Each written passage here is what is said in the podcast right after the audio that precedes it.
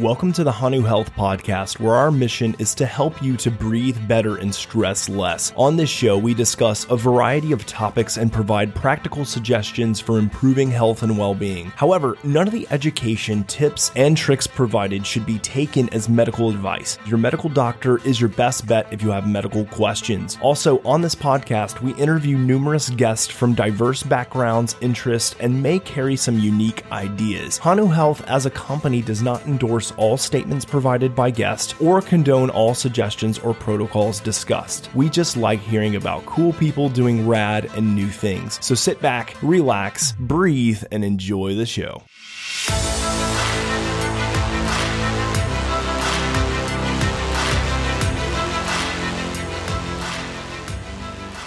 All right, we are back for part two of our biohacker roundtable. I am really excited to be taking the reins today and pick your brains, Dr. J, Molly, and my fellow BB, Renee. So last time we chatted a lot about what we ate for breakfast. It's insane that it took almost an entire episode to talk about our morning meals, but really awesome. So we're going to keep it super simple today. But if you didn't hear that episode, we talked about fasting, some glucose, some circadian timing, meal timing, really interesting. I want to dive into sleep, the other side of the circadian rhythm perspective conversation. We'll talk a little bit about sleep architecture, what we're each doing to organize our not only our sleep but our entire day and how to optimize. Uh, we know this is highly personalized and what's going to work for one person won't work for the other. But since we have four of us, maybe we can kind of cover the spectrum and cover some ground with each um, each of our different choices. And I think just some intention behind it will really kind of share the why and the reasoning behind these choices so that we can educate our respective audiences on what goes beyond the, those daily choices. So let's start with just basic, basic sleep architecture. Molly, since you're our sleep guru, do you want to kick us off? Like some basic sleep habits? How do you think about putting together your sleep? And I would say let's start with like a an everyday, like a weekday workday, you're at home in your normal environment. And then we can branch out to like travel, social engagements, all the extras that kind of throw us off. And then the yeah. rest of us can go, and Molly can tell us what we're doing wrong with our exactly. Is this a free consultation? and, and, and Bizarre of all things sleep. well, before we started recording, I can share that I woke up today to a 61 readiness score. So, just in case anyone is wondering, there are variations for all of us as it relates to certainly our health and our sleep. So, I'm happy to share all the things, and I'm so excited to continue to learn from you guys. So, um, She's yes. human oh my god. I was like, am, am I gonna be okay for this podcast? Like, so of course, all the biohacks, I'm throwing back all kinds of things, ketone esters, all you know. So here we are. Um, but I share all that because uh, I really truly believe that sleep is a skill set and that there's so many things that we can continue to learn to improve our sleep. And for all of us, that we can continue to learn, optimize, and improve because it really is a reflection of also our generalized health and well being, the results with our sleep. So, around your question with sleep architecture, I guess I can one begin with what we think of for actual sleep architecture for sleep staging, presumably, right? And I guess the first thing I'd love to call out, I'm sure people are have a general familiarity, I'd imagine, with some of the different sleep staging that we might go through throughout the course of the night. Just a quick primer. We tend to, you know, as we're going in from that kind of more light sleep and transitioning to uh, different stages of sleep. On the first half, we tend to have a higher ratio of deep sleep on the first part of our night, oscillating through those sleep cycles with little bits of REM, but then the ratio uh, shifting over into the early morning hours into more REM heavy sleep. And part of our game is to look at what is the quality of that sleep how can we make a difference with ensuring that we're getting that kind of optimal sleep architecture but with that one thing i want to say because i'd imagine many of our listeners might be a little bit more um, uh, data leaning, presumably. And so if they are listening and they're saying, Yeah, I know, I want to know more because I'm not getting enough deep sleep on my Oura, Whoop, BioStrap, Apple, all the things, or I want to improve my REM or what have you. The thing I want to always put out there is that the least accurate information on our hand and wrist based trackers are those sleep stage classifications. So if anyone is stressed out for any way, shape, or form about what's coming up on those numbers, one thing I would say is that there's still, and it's not to say there's not value. I'm obsessed with the wearable data and what have you. But what we're instead training for, if that's um, a, a thing that we're looking at, is deviations from baseline. And of course, you know, Dr. Jay Wiles is fantastic for that from a uh, HRV perspective. And the same thing it kind of applies for our current thinking of wearable data interpretation. And what that looks like is say you normally have, I don't know, 30 minutes of deep sleep each night. Suddenly, something happens and you're logging an hour and a half and there's been this new change we want to get into that specific uh, shift from that baseline versus getting hung up on the specific numbers because I see a lot of people doing that and bringing about a bit of a nocebo effect uh, where, you know, they're waking up in the morning and they say, oh, shoot, I had these bad scores and how am I going to get through the day and all that stuff. So that would be something. Hey, Molly, can, I, can I stop you and ask yes, you, please. ask you something real quick? Because yes, I'm very please. genuinely curious. So is your point, like if we're looking at sleep architecture and we're looking yes. at, let's say, the amount of time or percentage of time, say, on the Oura or Whoop for each different sleep stage, do you think that it's more like those those numbers may not be super accurate, but maybe they're consistent, or do you think even consistency is a little bit up for grab? Well, the, um, so good question, good distinction, because then there are questions of what happens when they update their algorithms. Do things kind of uh, shift there? How we like to at least think of it generalized is that within each specific wearable that you can kind of uh, chart and measure your specific baseline that is emerging say for for instance for your REM baseline and your deep sleep baseline for instance and then noticing if there is that deviation but not cross comparing against different wearables because I'm sure many of you have all seen that we have very different readouts on Whoop versus BioStrap versus Oura and you kind of lose your mind if you try to do too much of that but that there could be information just from noticing major changes that are occurring and working backwards from there. But also noticing that there are really some value coming from some of the other metrics that are on these wearables. And certainly, I know we'll get into HRV, but that one alone being really, really helpful. And arguably, as a metric of recovery, really helping to provide more information about how recovered were we throughout the course of the night, which is really one of sleep's primary roles. See, I think that's a really valuable point because a question that's always posed to me is they're like, I see so much like inconsistency between wearables. So yeah. a lot of the biohacking community, I mean, all all four of us. I mean, yeah. I've got five different things. No, four, four. Oura, Garmin, yeah uh, Hanu and Whoop. And the one that I'm generally looking at is I'm kind of almost always comparing sleep stages between Oura and between Whoop. And the one thing that I get almost, and this is very consistent, is that my uh, deep sleep on Oura is typically my REM on Whoop, and my REM on Whoop is like my deep sleep on Oura. It's like this weird little flip flop in between. Yeah. And I'm like, if you look at the total time I was asleep and you look at the awakenings and, and all the other metrics, they're actually pretty one to one they're very comparable. Yeah. But then when you look at the the sleep architecture in of itself, if you were just to take that and that alone, you would say, "Oh man, these are highly inconsistent. Is one wrong? Is one right? Are they both wrong?" It's just a really interesting thing if people are, are looking and trying to compare data sets from from different wearables. It's just completely different algorithms. You make a great point actually because one thing that people can have a bit more rest assuredness with of the validity of the information is that they have a higher degree of accuracy for are you asleep or are you awake? Now there's still some people that do have some spotty things. If you have um, arrhythmias and other things might get in the way of that a bit. Um, also, different drugs that we might be taking can kind of um, kind of denature that a bit, but largely that piece seems to score nicely as compared to PSG's kind of our gold standard for sleep kind of grading, if you will. And so, with that, at least knowing were you asleep, were you awake, and I think that one actually often can be helpful for people that might have a sense uh, almost going into the grouping of known as paradoxical insomnia where we think that we're not sleeping and yet we're still squeezing out some sleep. Now not to say that that's putting a cap on oh just be satisfied with that. We want to get to the source of why you're not feeling the sense of you know trans uh, shift in your in your consciousness because it's really what's happening when you're going asleep but that can help ease some anxiety sometimes for people I've seen to know, okay, I am getting some sleep. Maybe I have some work to do, but that can be a helpful one too. Also, um, as consumer grade trackers, certainly none of them are able to uh, diagnose things like sleep apnea or what have you, but there might be signs that it would be worth checking for sleep apnea. So now that many of them have the blood oxygen readouts, if we're seeing those dip, if we're seeing frequent wake ups, if we're seeing a lot of changes in the kind of restfulness scores or movement, there's a lot of things that we can give enough indication that's worth testing. Mm. And so, with these inconsistencies between the trackers, because now people's heads are probably spinning, even if they already had two trackers.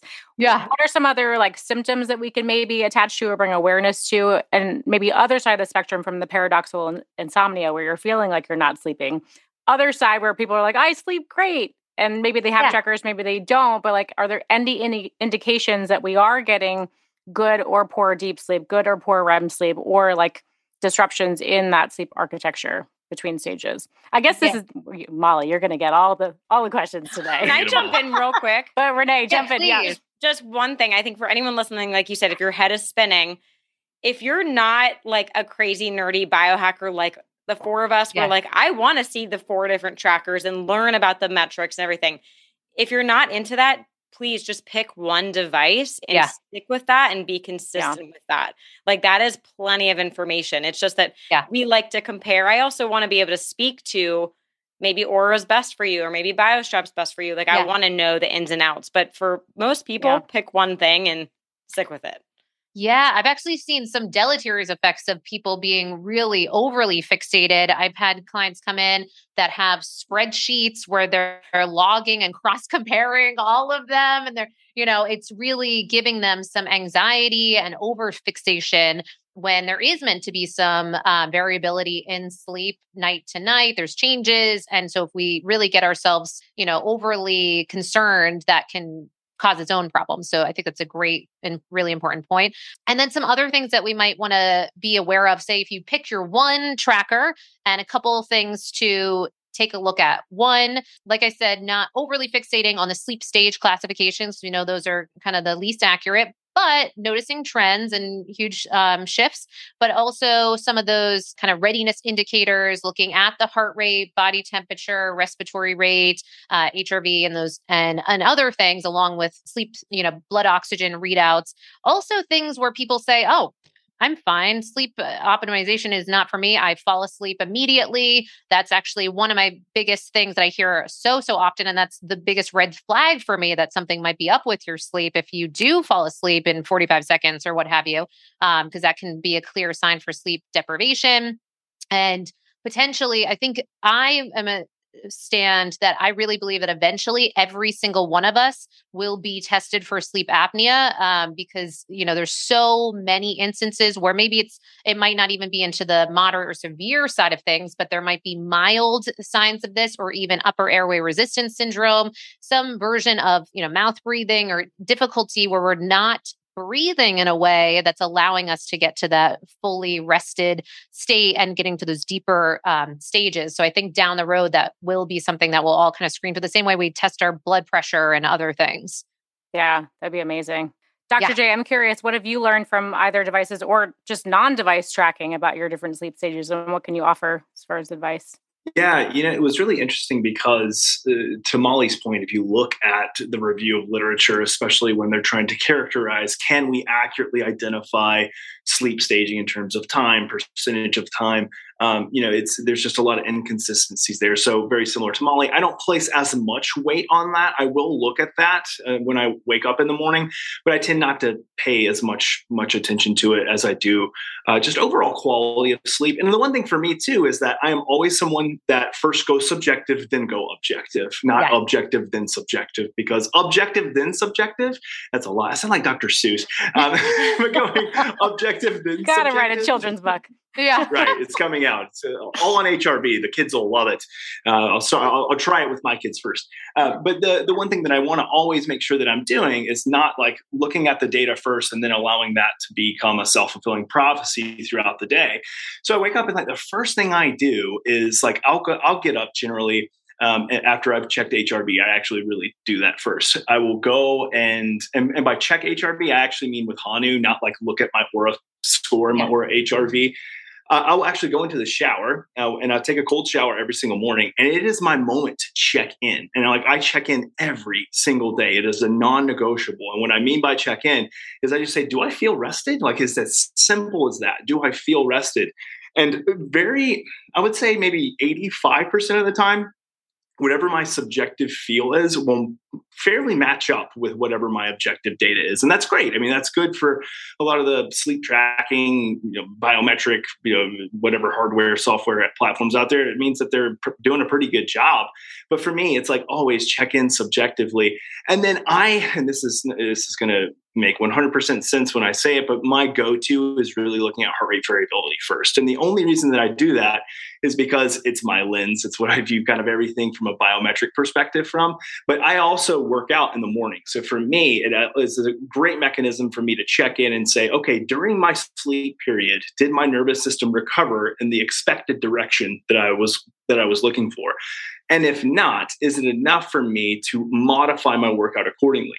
90% of the time, it has not been affected enough for me to say I'm going to modify my workout accordingly. Sleep did what sleep was supposed to do. It helped me to recover, which is why sleep is the foundation. Hopefully, Molly's going to be cheering yes, in the background, saying, out, of all, out of all the pillars of health," and, and I and I stand with that. I tell people all the time, like who come yeah. to me, who come to Hanu, it's like, listen, you can do all of these great things for your nutrition, your exercise protocol, for stress, but if sleep is impaired, and for so many people it is, especially the hard chargers, the health optimizers. Yeah will, because they're like, you know, I'll sleep when I die. I mean, it's like, no, you won't. You'll die because you didn't sleep.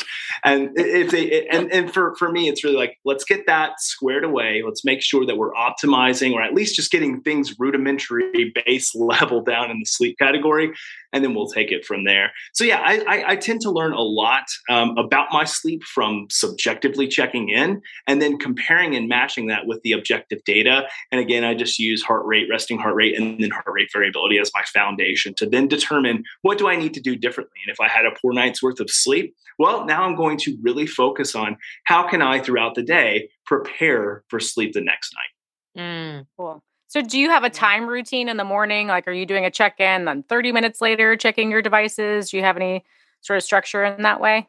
Yeah, 100%. So, for me, like, my, I'll take my shower, do kind of like my morning, um, you know, brushing of the teeth, that's that sort of thing. I'll go downstairs, and I almost like I'm, it'll generally be about an hour before I check any data, any data whatsoever. So, like when I put on Hanu in the morning, for instance, like I'll turn the app on, and then I just kind of like put it in the background. I don't need to look at it. Mm-hmm. I don't mm. want it to persuade me to do anything different just yet because I know I'm going to go spend an hour downstairs getting mentally prepared, doing some breath work, doing some reading, like just kind of engaging in some journaling. All of those things are extremely important for me to do prior to any other type of input, like looking at data, looking at emails, looking at whatever news platform or whatever it may be. I have to have that period of time. So it's generally about an hour, but then I do take, I would say, maybe 10 to 15 minutes to digest all of the data, which which may sound like a lot. And if you spend 10 to 15 minutes looking at data, that, that is a lot. Most people are not going to spend that per day. But I'm really digging into the nuances. And for me, and again, not to shameless plug, but this is going to be on my podcast too. It's going to be everybody's podcast. I'm spending most of my time on Hanu because I'm looking at some of the nuances of the breathwork practice that I did. And I'm looking at some of the really more important data biometrics uh, related to HRV, but it's very delayed for me. Yeah, that's great. Really helpful proper programming rather than having the numbers dictate your day. You got it. You got it. What about you, Renee? Yeah. Well, I will throw in a little bit of experience with my sleep data and maybe throw a question out to the three of you. Something that I have seen. So, yes, REM sleep we know is not accurate. We want to look at the trends. And that is one trend that I really see shift like quickly. Number one thing alcohol, my REM sleep will be like 10 minutes. It's just like yeah. I also don't get much REM sleep until I hit hour seven of sleep. So if I sleep seven hours, I get very supposedly minimal REM sleep. If I can sleep eight or nine hours, I'll get maybe an hour or two of REM sleep. So I'm going to throw this back at you all. What do you think? Is there a way to shift REM earlier? Do we think that the trends just don't even matter when it's based off of time in bed or time spent asleep? What are our thoughts there? Should I take this one? Um, That's a great Molly question. Okay. Yeah. Can I pack another question in there just for yeah. context? So we were uh, speaking to Dr. Andrew Hill yesterday, and he mentioned. Oh, I have like, him tomorrow, I think. Yeah. Oh, amazing. Oh, so the oh, deep sleep awesome. really like consolidates your memory of your dream. So, like, curious with the the differences across the devices not being so accurate for REM, like if you are getting enough deep sleep, are we ensure that you are getting REM and maybe we can't really count on what your devices are telling you? So is there anything in like just paying attention to the deep sleep to give us more context there? Yeah. Okay. So, as far as kind of breaking down and looking to optimize individual stages, one, I think it's getting connected to what are some things that might potentially negatively impact our ability to get some of these deeper stages and there's so many things that that would involve so that both on the first half of the night which you know we can generally say that for most people is more deep sleep rich and then generally say that on the second half of the night more rem rich uh, but finding what are some of the things that would uh, influence that so this is a kind of a longer conversation, but a, a couple things that I can throw out. If we're talking about REM, Renee, I know you were mentioning that on on the first part of that. REM, we know that if we're having that in the early morning hours, there tends to be some changes in our body temperature from that point on. You know, so getting to some of these uh, lowest points of our body temperature and then beginning to slowly go up as we prepare to kind of prepare to take on the day essentially and to move into wakefulness. So for some of us, and I deal with this with uh, a lot of say like chili pads, sleep um, eight number, uh, eight mattress, or what have you sometimes if we are moving too cold into the early morning and i love the colds but uh, believe me but the if we're having too cold into those very early morning hours that might influence some rem. So there's some interesting new studies coming out around temperature and what that might do to uh, impact say like the amount of rem or many people i often hear um, that they want to improve their deep sleep and they just you know say that um, assuming that they're not getting enough deep sleep when there might be a little bit of both. So the temperature piece and optimizing for that is a big one. Mm-hmm. Also, Renee, I think you are testing for sleep apnea. Is that correct too? Or any? Oh, so I think that's yes. like a an ongoing, exciting thing. Yeah, I'll throw certainly can be a, an element. Yeah. So, well, two things. So I have been testing the the new ChiliSleep Dock Pro. Yes. And I did notice that they recommend that your REM hour, you bump it five degrees warmer. So I've been yes. playing with that, which is really interesting. Great. Um, and then when it wakes you up, the bed is like so hot, it's like ah! on fire. I'm like, well, of course Dude, I'm awake I start now. sweating. Yes, I, I, I, I, would wake up and kicks sweat. you out of bed. Yeah. yeah. like and I have the same one that that you all do the the yeah. Dock Pro. Dock Pro yeah. It gets up to like what 113 degrees, and I'm like, no. oh my goodness! Like I'm like, it's I'm a like, sauna. I'm sweating. wow. I mean, it totally. gets your it gets your butt out of bed for sure. It does. Yeah. I don't um, want to lay in that. So I've been playing with that, and then I did also so Empower Sleep, which Molly you yes. introduced me to them, which is super exciting. It's a you can probably speak to it better, but it's a ring to check for sleep apnea. So you do three nights. You can do consecutive or randomly. And it's looking at obviously much more than the Oura ring, but they can detect yeah. not a lot of upper airway resistance. They said they can like maybe hint that you would need an uh like a more official sleep study, like in yeah. a center. But definitely sleep apnea, they can rule that out or say, yeah, yeah you need further testing. Yes, because they're using um so they're a company and that is utilizing the SleepImage ring and that's FDA cleared to test and uh, be diagnostic for sleep apnea. So more and more as we have the ease of use to be able to test for both sleep apnea but also sleep quality because they are pulling a bit of HRV information. So you know, Dr. J might be an interesting one for um, you to connect with their company. It's a very cool the or the SleepImage ring at least and potentially empower sleep but ways that we can many times over test for how we are performing for our sleep, not just one night. Like, and this is kind of their argument um, Empower Sleep is that the same way we do test for blood pressure, we don't just do one test in your whole life and then just go off of that. You take many, many tests because many things can impact that. Same thing for sleep apnea. If you eat late, if you drink alcohol, if you put on some weight, if you know changes happen in your musculature or even tongue muscles and other things, then you know instances of apnea uh, or apnea-like events can go up. So we want to have there's it's in behooves us to be able to test frequently to see if there are changes. Also, hormonal shifts, things like using TRT uh, seems to up the chances of more instances of sleep apnea, even if you didn't have that present before, or if it was mild and can up the amount. So there's it's layered, and that's where I really believe that that is one that we need to be testing more frequently for because that's just a, such a common one. Surprisingly, that I see so much of, especially in the changes of our face shape and many other issues. So it gets very detailed and layered there. Uh, but then, of course, there's a ton of other things that could be impacting our sleep quality and then uh, not allowing us to get to those deeper levels of sleep and then could be impacting, you know, the ability to get uh, sufficient REM and deep sleep. So then that can go to some of the things that um, you guys are all very aware in. So blood sugar regulation, and so having um, stability there. You know, the quality of your environment, your sleep environment, light exposure throughout the course of the night. I mean, and I don't mean to say these things that we might know, but I think sometimes we say, "Oh, yeah, there's a little bit of light in my room, but who cares? Not a big deal." But those things can come up again and again. Are there sound issues? Are you sleeping next to someone who's snoring? All of these things can impact uh, the the depth of that sleep that we're able to get into. Yeah, I'm excited for you to talk to Dr. Hill because he yes. was saying that he doesn't think light is as big of a problem as people are making it out to be. So I think you guys are going to have a really healthy debate that oh my God, this shakes out at the end. well, and I'm really excited to speak with him.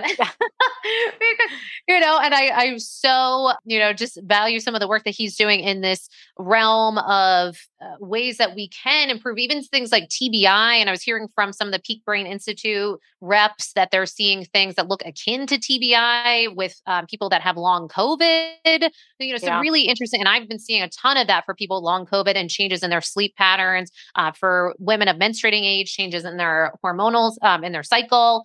Uh, so just the what they're doing to then uh, address the brain itself, and then how could that be impacting things like sleep and other recovery elements is super mm. excited. But yes, I'll have to talk to him about the light piece for sure. Yeah, so many variables. I just yeah. wanted to come back to the testing piece that you mentioned. I did a home sleep study with my dad, and you know, if I had just looked at one night, I could have you know self-diagnosed so this is exactly what's wrong with me i did four nights in a row with four very different sets of results which is really mm. interesting I found wow. that even four nights wasn't enough to come out with any kind of hypothesis or really like path forward with actionable. So I probably need to do seven plus nights because there are so many variables. So um, I just thought that that was really interesting. I think we have a long way to go with testing. So I'm going to offer like a giant step back that is not a biohacker thing at all, but when it comes to sleep architecture, especially when I am traveling, and I'm only mentioning this, oh, my dog is very thirsty. Hey, I'm only mentioning this because my fiance Jeremy didn't know about it. And it seems so simple, but because he didn't know, I'm going to tell you on the Apple phone, if you have an Apple device, they have the sleep wake setting. Is everyone familiar with this? Yes.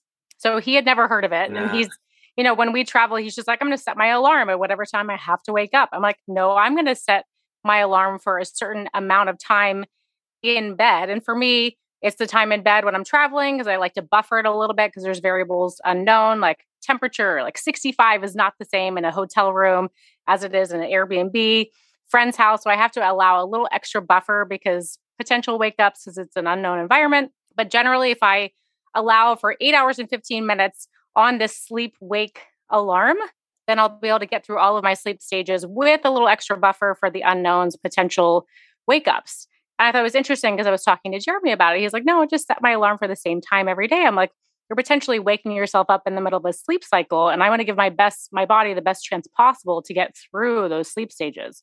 Because, like me, uh, just like Renee, I notice my REM sleep really happens very late in the morning. So if I wake up at six or earlier, it's like I don't get it um, if I allow myself to sleep in. So that's been sort of like my grace and my biohacking. I'm like, okay, this is just what works a little bit better for me with my chronotype.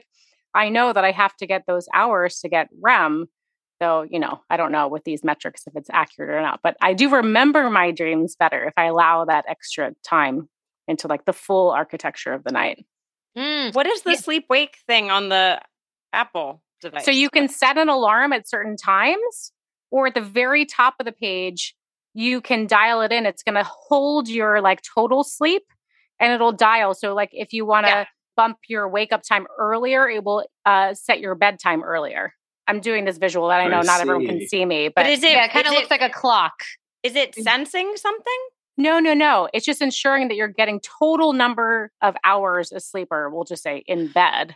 Oh, so gotcha, you can ensure gotcha. like okay. I'm going to get eight hours rather than saying, oh, I have to wake up at six fifteen to get to the airport. I'm going to set my alarm. I don't know how many hours I'm getting because I'm off and traveling, whatever.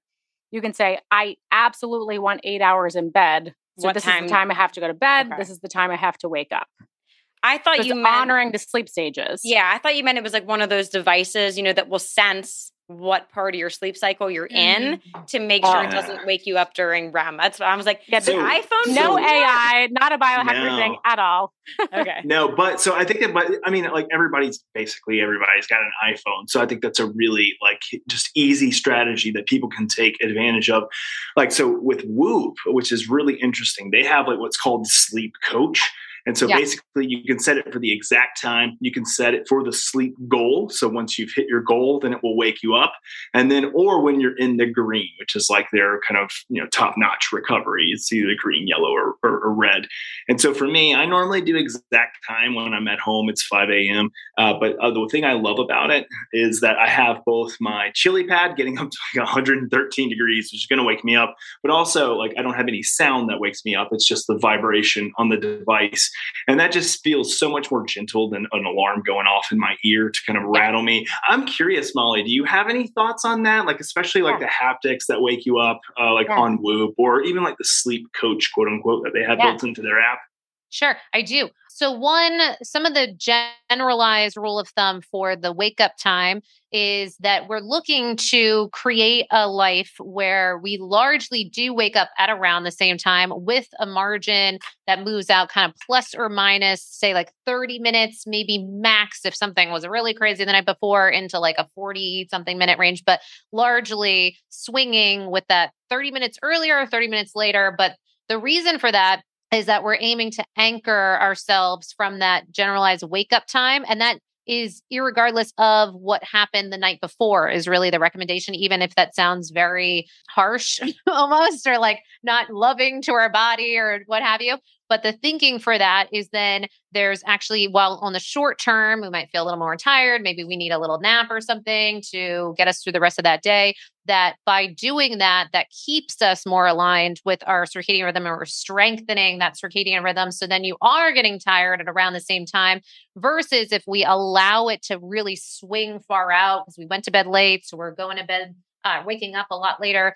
Then not only is there that kind of social jet lag, you know, we didn't get on a plane, but we're having a symptomology of jet lag, but also metabolic jet lag, because then you're likely to not be hungry for a little bit later. And all these things kind of get thrown out. And then what else gets delayed is delayed sleep onset. So then the time that we get sleepy in the evening gets moved out. So now we're just dealing with jet lag, but not really adjusting for it. So, really, part of I think I'm uh, I'm kind of developing this thing almost akin to you know 75 hard where you have like these set things that you do every day for 75 days.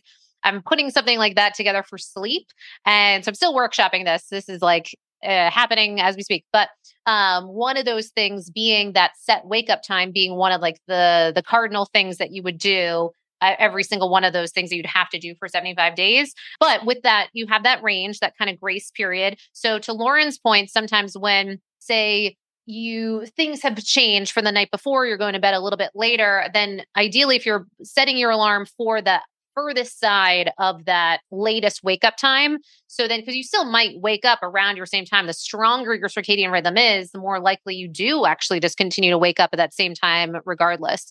And that's actually what we're training for. And I know people can get so frustrated. They're like, I can't sleep in. It's so annoying and what have you. But actually, that's a really good sign. And I really like that to hear that because that's a sign that you have that strong circadian rhythm. So it's really what we're training for without too much variance.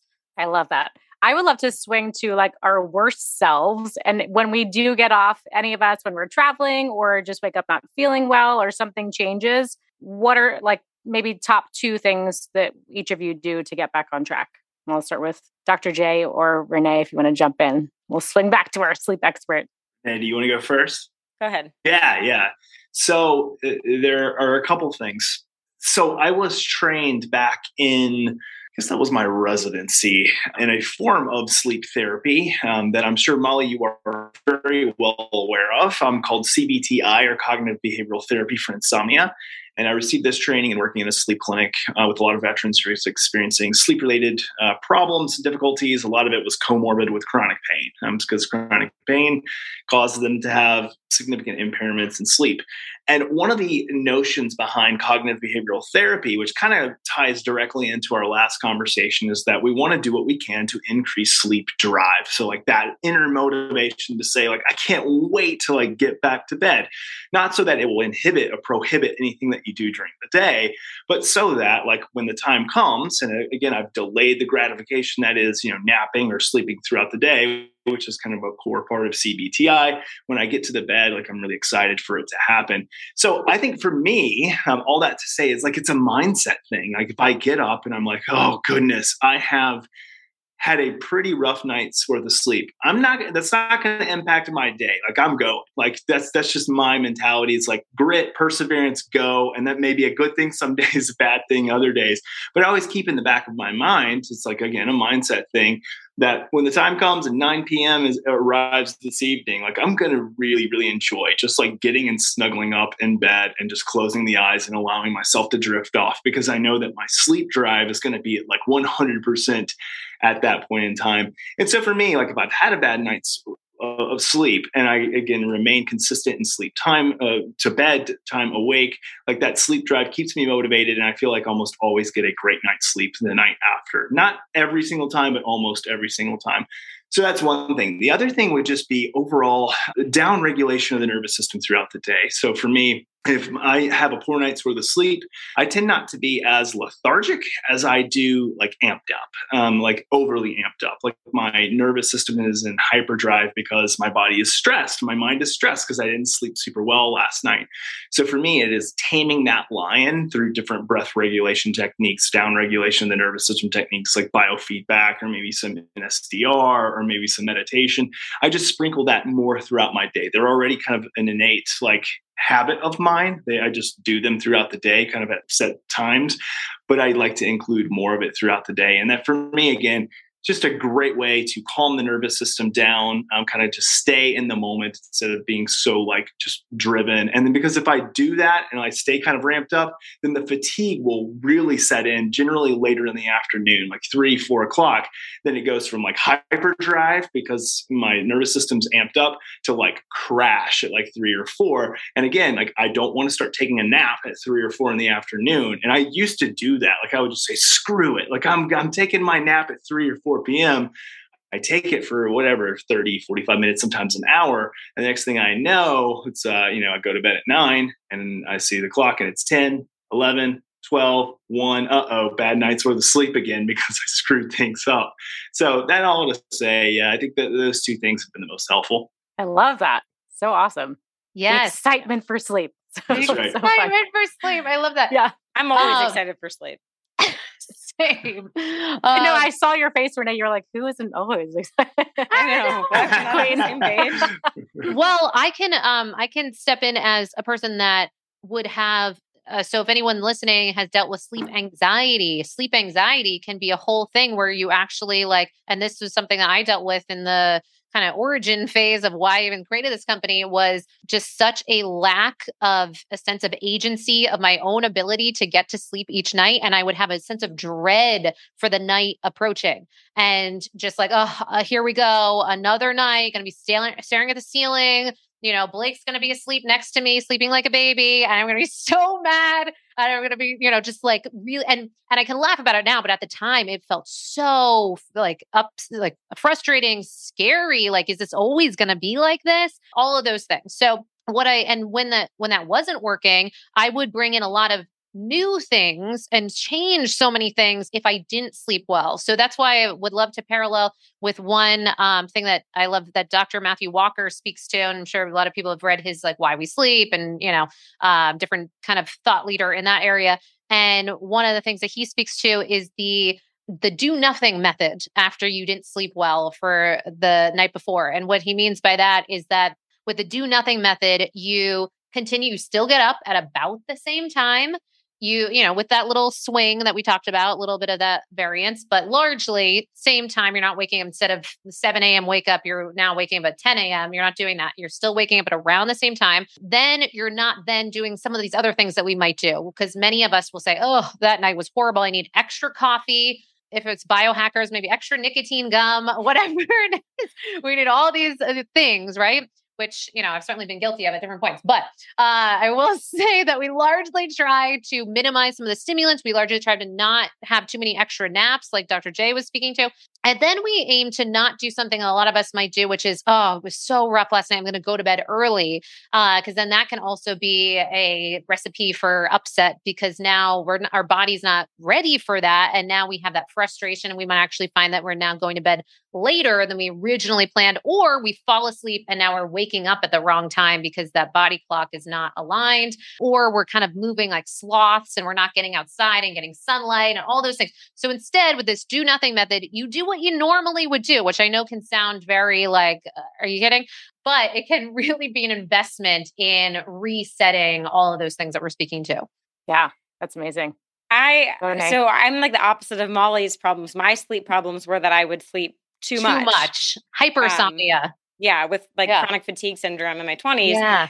But now I really still follow like what I learned from you, Molly, like sleep capital versus social capital. Like this is a big yes. thing for me. I think trying to go to bed at the same time and wake at the same time is my biggest struggle. And yeah. I used to get like upset and stressed about it and anxious. Now yeah. I just do my best and accept that's yeah. just kind of how my lifestyle is. You know, I say the blessing and the curse of living in Las Vegas is I always have visitors. Yeah. like every other weekend, there's people in town. We're going out to dinner. My 10 p.m. bedtime is now 11, maybe midnight. It happens. Yeah. So I really kind of just I get as much sleep when I can. I know that some nights aren't going to be great. I almost think of it a little bit as like the way I approach nutrition, right? The feast and famine cycling. Yeah. I naturally do that. Like during the week, I'm maybe more in like that famine phase. The weekends a little bit more feasting because I'm going out. So that cycling seems to work really well for me in the nutrition, the sleep, even stress, right? That hormesis, like my Hanu, some days it's great, some days it's not. But like I think that balance kind of like the Goldilocks principle seems to work well for me. I know the circadian rhythm gods are like, no, this is not what we want you to do. But, you know, that's just how it seems to roll for me. I yeah. really appreciate that, Renee. And I was going to say, like, I think I started this podcast saying, let's share the why, because I think the personalization, we can go through all the science and what the circadian rhythm gods which is hilarious. I've never heard that. Love it. Know, but just... if it works for you, like, who else can argue that? And I'll say for myself, like, I do try to follow that 30 minute swing that Molly mm. introduced. Mm. But Sunday is typically my only day that I can potentially sleep in. And I do let myself sleep in up to an hour later than what I normally do during the week. And you could say, like, oh, that's going to throw off the rest. But I have, like, I treat it as a treat. And we could make the analogy to food. Like, you're going to have a treat day, not a cheat day. You're not cheating on your nutrition or your diet. You're choosing one intentional day that you're going to do something different knowing that you're going to get right back on. So I sleep in an hour later on Sunday, and then I know like I have to get adequate light and especially movement, like lots of movement, so that I do go to sleep at the same time Sunday night and I'm not shifting that window, like you said, Molly, which mm. is then just going to screw everything up. So that seems to work for me, even though I feel like, oh, if I just like read the science, I'd be like, that's bad, Lauren. But know thyself, right? I don't know. You could tell me differently.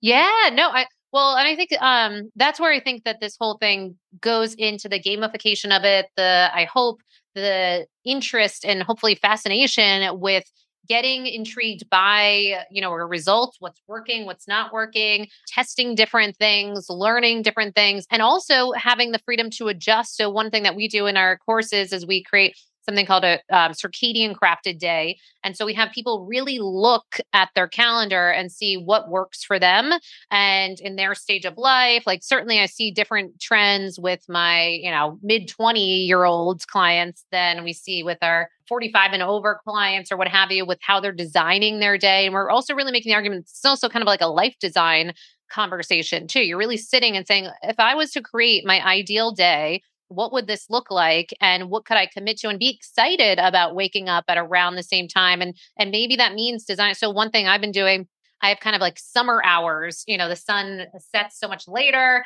I moved to Austin. I'm doing a lot more socializing over here. I mean, my God, the community over here is nuts. Uh, so I have moved my bedtime for the summers and, you know, kind of for the social capital piece a little bit later than I than I used to, and certainly later than I would in the winter months. So there's this possibility to design things and see if you have certain trends. Maybe we might be moving um, the bedtime out like a little bit, maybe half an hour later. So just kind of makes it so that it's consistent ish across the board. And then you just have it in your brain like, oh, yeah, I always go to bed at fill in the blank, um, you know, 10 30, 11, what have you. Also, I mean, we're not even talking about shift workers or rotating shift workers. My God, there's so much that thoughtful, meaningful design of our day comes into place. And then all those things that you spoke about, then utilizing the tool set of sunlight, movement, you know, cold therapy, heat therapies, all of these things to help swing us in a particular way that we might want to swing. Yeah, I love that idea of design. Like we are the architects yeah. of our day. We can create the movie, we can write the narrative. It's like yes. so empowering. We have agency. Yes. Dr. J, you have to go speak to another audience. So I wanted to give you another mm-hmm. opportunity. If there's anything else you want to share about your sleep, something you've hacked or optimized that maybe could resonate with someone in one of our audiences that you want to share with us for you? Yeah. Yeah, you know, there's been there's so many things that you know I think all the biohacking community, myself included, can do you know to help better optimize their sleep. But for me, like my my go to one that is again a, one of my non-negotiables, but I would say that I'd probably drop everything um, in order for this one uh, to stay. Would just be limiting input before bed. I mean, and limiting input by cutting off social media, cutting off TV. The only input I have is a book in my hand. I'm okay with that. Uh, you know, even if it's a Kindle, I'm okay with that. If it's on the warm, you know, the warm light mode. Uh, for me, that's that's that's about it. And I think that that is like my go-to. Like if I don't do anything, I'm going to limit input, and it's going to help with sleep. But I do have to run. I love you all and thank you so much for this. I hope that you guys continue to rock it. And I'm going to listen to the rest uh, when we publish it. So I'm excited. all right, so we won't talk about you. Uh, yes, exactly. Well, as, and we won't have any fun. You know, plugging plugging Hanu and you yeah, won't have exactly. any fun. all right. Thanks, Dr. J. Oh, you're the best. We love you, you too. So much love. Bye. Bye. Amazing. And number three. Yeah, and then, and then number three. three. Yes. so maybe we can go around the triad and kind of say the same thing. Something else that has really helped us op- optimize, or maybe a personal struggle that maybe would speak to someone that, like, in the audience, they're like, "That's me. I need to do that." Yes. Well, so as far as the personal struggle piece, I'm actually dealing with that right now. I'm in the midst of a personal struggle of I just moved to Austin. We got this, you know, new place. We love it and the bedroom is causing me some things for my sleep quality. So hacking some of this. So a couple things to share. Um, and I don't know if this is what you were meaning, but I'll just share what I'm dealing with. You know, so there was, you know, um, the ability for the temperature piece. There was some things for a heat wave over here and issues with getting the temperature right. So just I'm sharing this in case anyone's has this sense of, oh, I'm the only one struggling with this. I, you know, certainly myself and many clients find that they, when they go into different sleep environments, you can learn a lot about your sleep based on where you're at. You know, we just all came back from a conference and it's likely we saw different things happen in our hotel rooms that we might normally see at home. And usually, our hope is that it's the other way that we are getting our best sleep at home and then you know these one-offs where it's not as great. I had the opposite. My sleep was better while traveling when we are just so this is a sign that something is not working in my sleep environment. So a couple things that i'm um, to share that i'm doing right now one, I am getting kind of a high level sleep, like air purifier. So when air quality is stagnant, so we're in a particular type of room that's kind of the stagnant air. So dealing with some of that. And Molly, so that could, yeah. Quick yeah. question for you Have you seen the new headboard that's an air purifier? Oh, oh actually, what? I haven't seen that. Renee, breaking news. Tell me everything. Breaking news. I meant to send it to you yesterday. Sorry, I didn't mean yes. to cut you off. I was just like, no, on I the air purification. This. It is called Air Tulip. No affiliation. Oh. I just heard about it yesterday. Oh, I love you guys. Love. It is a headboard that is okay. an air purification system for oh your my bedroom. gosh. Come on. I don't know. Heard it here first, folks. Amazing. Right, yeah. So, Molly, you're going to do a, a, deep dive. Let us yes. know if it's legit. I will. Circle back. And then i will put it on my uh-huh. wedding registry. Yes. Wait. Got you, Lauren. So that's kind of a cool thing if you're having air issues, and, maybe. And anyway. this is what I think is so great because we're at a point in time where uh, if you're dealing with something and we really get in the conversation about it, we share, we get curious instead of just saying, oh, I guess this area, this place I'm in isn't great, and, you know, kind of lower the bar for what's possible. Then we get in these conversations, we hear solutions, we take these new steps, um, and then we have the opportunity to really improve some of our results. So it was an interesting one. I one change that already improved some of my sleep results is an odd one. I haven't had this one before, but um, literally the changing of the sleep sheets and bedding that I had had um, which I never had that make such an impact or measurably make such an impact. But for whatever reason, this new set that I got from this company, I won't say their name, but um, they had sent these sheets. So curious. I don't nice, but um, I think more prone towards a type of sleeper that maybe needs some of that extra heat um, or uh, you know mm. does well with that so i did mm. not do well with that so once removing that actually there was a noticeable change in my sleep results so that was a new one so i'm saying all this because my hope is that by getting curious, by really uh, taking the time to optimize. I just moved recently, been traveling a bunch. So, really, now that we're a little bit more settled, taking the time to improve this environment, you do it on the front end you know make the investment that you're going to make and then you're then you get to reap the rewards of setting up an optimal environment for yourself so i think there's the opportunity yeah. for us to all continue to do that and and look mm. I How amazing for you as an educator to keep having these opportunities to oh, learn. I know. Like, believe me, for being a martyr for us, but like sleep is a skill, folks. Sleep is certainly is a skill. I know when you think that you've got it like, okay, yeah, I've got this dialed in. We're good here. It's a formula. You have the chili pad. And then sometimes, you know, there's some of those benefits that work and there's some certain environments that there are other things con- to consider. So yeah, really important. Yeah. I love that you just brought up sheets because I yeah. would guess the average person isn't like, hmm, how do I fix my sleep? Like, let me buy yeah. sheets. Um, yeah. I read a study yesterday. I'll send it to you later, Molly. Um, yeah, please. They took two groups, two different types of sheets. I want to say one was like organic cotton and one was some different material. I'm guessing more cooling. That group had reported 40% better sleep out of the change versus the yeah. cotton sheets. That's a big shift. Yeah, wow. significant. Interesting. I've never heard of them before, but oh, very cool. Yeah, definitely send that my way. Was it like a, the subjective experience or objective or both? I yeah, I don't know if Hard they were actually using sleep data.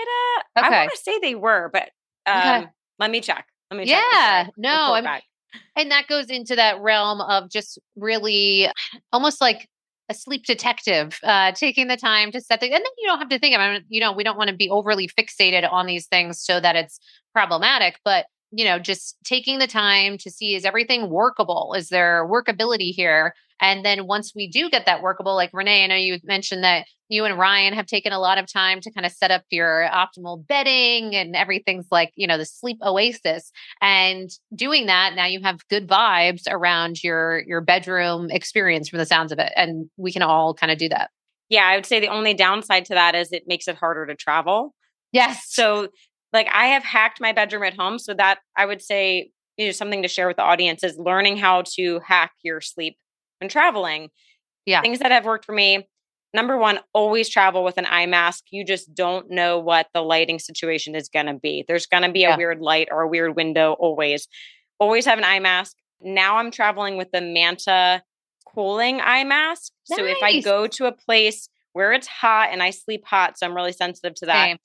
The only thing is, I do need a fridge or a freezer or an ice pack to keep them cold. Mm. But I do mm. notice if it's really hot, I put those on my eyes just to fall asleep for like 30 minutes and it cools me down a little bit. Nice. That's a good hack. Good. Ear earplugs. I use like the noise canceling earplugs um, because sometimes my fellow biohacker babe likes to play her sound machine really loud. Lauren. I love sound machines and I always have a sound machine, but she just likes it louder than me. So the hack is she gets her sound machine. I put my earplugs in. It works great. Win win. Yeah. Yay. So I think little. I'm sorry, like I don't like your waves. They're creepy to me. So we battle this out. oh yes. I have nightmares when I listen to your waves. So oh my god, earplugs well, it is. I think it's good to be able to have these dialogues, especially you know when you have like new roommates for different things that you're going to, you know, vacations, whatever, you know, or new relationships. That we had um, a sleep expert, Wendy Troxel, on the podcast who wrote an entire book sharing the covers about, you know, the importance of having these conversations because once you get workability, then maybe there are some changes that, you know, one or both of us has to make. Sometimes warranting what they call kind of a sleep divorce. And that's not, you know, it's kind of a charged term, but, you know, maybe it needs some rebranding. But sometimes it does make sense for us to be in separate bedrooms if we are having totally different sleep schedules, like shift working or sleep mm-hmm. apnea. And we got, you know, machines going and other things. So sometimes, or even for a temporary period of time until we get things handled, that that separation piece might make sense for sake of getting great sleep and being able to be fully functioning human being the next day what would that actually benefit our relationship on the other side of it but i think not enough of us are having those conversations. Instead, we only just deal with the ramifications. Now, like it's three in the morning, we wake up to the snoring person and uh, or the loud whatever, you know, sound machine or this, that, and the other. So having those conversations, finding the workability is great. Yeah, maybe like coffee and a sleep debrief the next morning with your yes. whoever you've been sharing the room with. What didn't? Yeah. Yeah. yeah. what worked, what didn't. Lauren, what would you share? For myself, well, I'm learning that I need to have like a set number of variables that can change when I'm traveling because yeah. you kind of mentioned this, Molly. Like I used to always sleep so much better in a hotel because it's generally very dark. They have blackout curtains. I can crank the AC. It's generally a small space, so I know it's going to cool. But this past weekend at the biohacking conference, we just had an interesting situation. So Renee and Ugh. I had reserved a room. Yes. And then Jeremy was like, I want to come. So it was like, okay, Jeremy's going to come into the room. And now Ryan's like, I'm going to come too. So we ended up having four of us sleeping in a room, which like physically, yeah. spatially was not a lot, but energetically, it was a lot to navigate. Yeah. And I was on my cycle. And I can't believe it's taken mm. me 38 years to realize that my sleep is different when I'm on my cycle. But, you know, it's perfect yeah. storm. And when other variables are out of place, that was really highlighted that that kind of tipped the scale for me. Yeah. And it was interesting because I was sleeping with the chili pad because they allowed, yep. They let us borrow it for the weekend. It was yeah. bone chilling. Yes. So too far on the cold too much. spectrum. Yeah. So that was a variable that was out of my control. And then I was cycling. That was another variable. So I'm realizing like I really need to control as many variables as possible and keep them mm. limited. So, yeah. like, if you're prepared, like with the sleep mask, which I always do, I also travel with those true dark dots where you can cover yeah, like the LED. Me too. Yeah. Those are so helpful. And then just preparing ahead of time. So now I know, like, if I had looked at my cycle calendar ahead of time, maybe I would have said, you know, this is not going to be ideal to be in a room with four people. Yeah. Sometimes right. you just have to spend more money because it sucks when you don't sleep. But, you know, I normally sleep yeah, better in a hotel. And it's just yeah. preparing ahead of time. You said something else that made me think about being away versus home. Like, usually home is better sleep. I have a client that goes to bed really late, and I'm really trying to shift that for her when she has company, and she has company quite often, she goes to mm-hmm. bed earlier. Mm. Because all of her mm. friends go to bed earlier. So I'm like, how do we just always have company around? Yes. Um, like, what a Vegas. Yeah, right. Yeah. Just move to Vegas. She will always have company. Oh my god. I'm gonna God, send her so to your house. Yeah. I know, but I thought like the takeaway is, oh wow, like living in community and kind of syncing yes. up with your friends and you're she was able to get that social time and get to bed yeah early. So like mm. really kind of checking in with your people. And for her, like that's that's what she needs. Like that's her kryptonite being alone. So like how do we move towards community? Yeah. Because for her, that helps. Whereas for some people it would be, you know, engaging with too many people would kind of tip the scale in the wrong way. So yeah, a couple of things wow. about that. One, one thing we do is we have something called the sleep sabotagers list, where we have people give a self assessment on 17 areas of life, zero to 10, on kind of workability, and we can see what's working, what's not working. So you know, fitness, health, um, romantic relationships, family relationships, uh, finances, you know, all these different things. And when we see certain things that maybe are showing, again, this is self assessment, which you can learn a lot about a person based on how they're, you know, thinking about their life. But when you see things like you know, friendships, family relationships, what have you, scoring consistently really low and feeling like they don't have the ability to shift that, that can be really disempowering. And we know that loneliness is correlated with poor sleep results and also mental health issues and other things. So that gets into more of this. And, you know, people often want, okay, well, just tell me the supplement and like the five things I got to do to improve my sleep. But often it's more layered than that. You can't divorce the experience of your life and how fulfilled you feel, how part of a group you feel. We're social creatures. And even despite the fact that many of it's become the norm to be divorced for many other individuals, but that's not how we're biologically hardwired. So, yes, 100%. And I think the only tricky part is I love that example because it's such a positive group from the sounds of it. I, I, often hear the opposite where people are like hanging out with friends and then they're going so late. So that's where we have to almost enact what we call kind of sleep leadership almost and being the one to leave the Ooh, party like at a, right at a certain time that's workable for you, but have it all, you know, so you're still engaging and still having fun with people. And I think that this is like an ongoing art form, believe me. But I think if we even have that in the background of what could life look like if we both still go to the thing, you know, so we're still connecting and that's so important for our well-being, but then we still leave the thing at a time that's somewhat in alignment with our generalized bedtime um, and what that could do for us. And then real quick, two other things. We do know there's there's data on a couple of things as far as travel One's called the first night effect. And so the first night effect is just almost being prepared that for most people, for, for many people, will find that the first night when you are traveling, you might have more difficulty sleeping um, and to not be like flabbergasted when that is the case. And the thinking is it's more hardwired that we'd be a bit more on alert. You're in a new environment. Is it safe? Is it not? You know, all that. And the only uh, asterisk to that is that one asterisk is that there can be a paradoxical response for people that are more um, identified as insomniacs and that transition so not being in a stressful environment that they've kind of linked up their bedroom as like you know a place of upset and not sleeping and poor results they go into a new space and then they actually sleep better so that's hmm. one call out but for many of us it's the other side yeah so yeah. it gets layered but to not beat yourself up if it goes a particular way when you are traveling and just aim to get things back on track yeah, mm. yeah. I love that. I really love that. And I also love this idea of like the leadership. I know I've been in a lot of social situations and maybe it's around like-minded people and biohackers, but I never want to be the first person to say goodbye at the end of the night. I know. Molly, I've hard. witnessed you do it and it's really interesting because you think I don't want to be that person, but that leader tends to act like a magnet and suddenly everyone's leaving and it's like maybe we can challenge ourselves to be the first one, be the leader to leave because maybe a lot of other people are like, I want to leave, but you know, I don't want to be the first one. FOMO. 100%. See if you can be that magnet.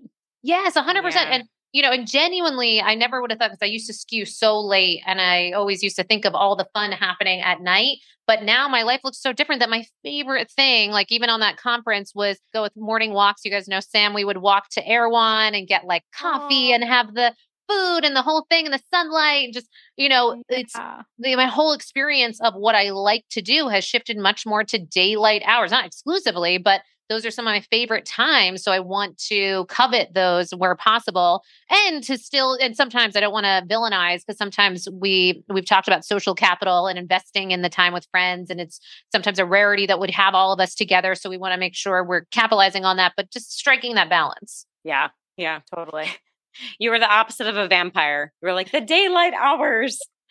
so I, I mean, the daylight hours. I know. Let's talk about 180. I used to be the night queen. Oh my yeah. god! So it's just still flabbergasting to me that it looks like that now. So it's it's wild. Great. We yeah. can be queens of the night and the daytime. I think the yeah. challenge is be the life of the party early on, and then be the leader to yeah. guide everyone home. Yes, yes. a consistent schedule. Wrap up totally. exactly. Well, this was a lot of fun. Of course, we had one simple question, small topic, and it took us here. So always yeah. so fun to hear what all of you are doing and Dr. J who left us. But oh gosh, I love you guys so much. Thank you so much for sharing your wisdom and your insight. And I'll just speak to all of our audiences. If you have any follow up questions or anything particular that anyone brought up, there's some fun resources a la the new headboard, Renee, that we'll have to yes, share. Thank you, Renee. So good. Yeah, yeah. yeah. Anything else right. you want to chime in about before we wrap up? Thanks for hosting, Lauren. Great. That's what great I was going to say. So good. Yeah, I appreciate it, and I just appreciate the this forum that we're kind of creating to have fun um, you know going in deeper on what things can look like in in our own life and learning from each other it's just really great so thank you yes. Oh, you're yeah. so welcome. Such a pleasure. and I'll just pose a question to everyone listening. Let us know what you want to hear about next. We will be doing more. Woohoo! All, All right. right. Yay. Thank you. Thanks for tuning in. We'll see you next time. Thanks for listening to the Hanu Health Podcast. We hope you enjoyed the show. This podcast would not happen without listeners and supporters like you. And the best way to support us and the show is to head on over to iTunes and provide us with a five star review. This helps us reach others and spread the good word of breathing and stress resiliency. If we read your five star review on air, please reach out to podcast at hanuhealth.com with your name and mailing address, and we will send you some sweet Hanu gear. Until next time, breathe better and stress less you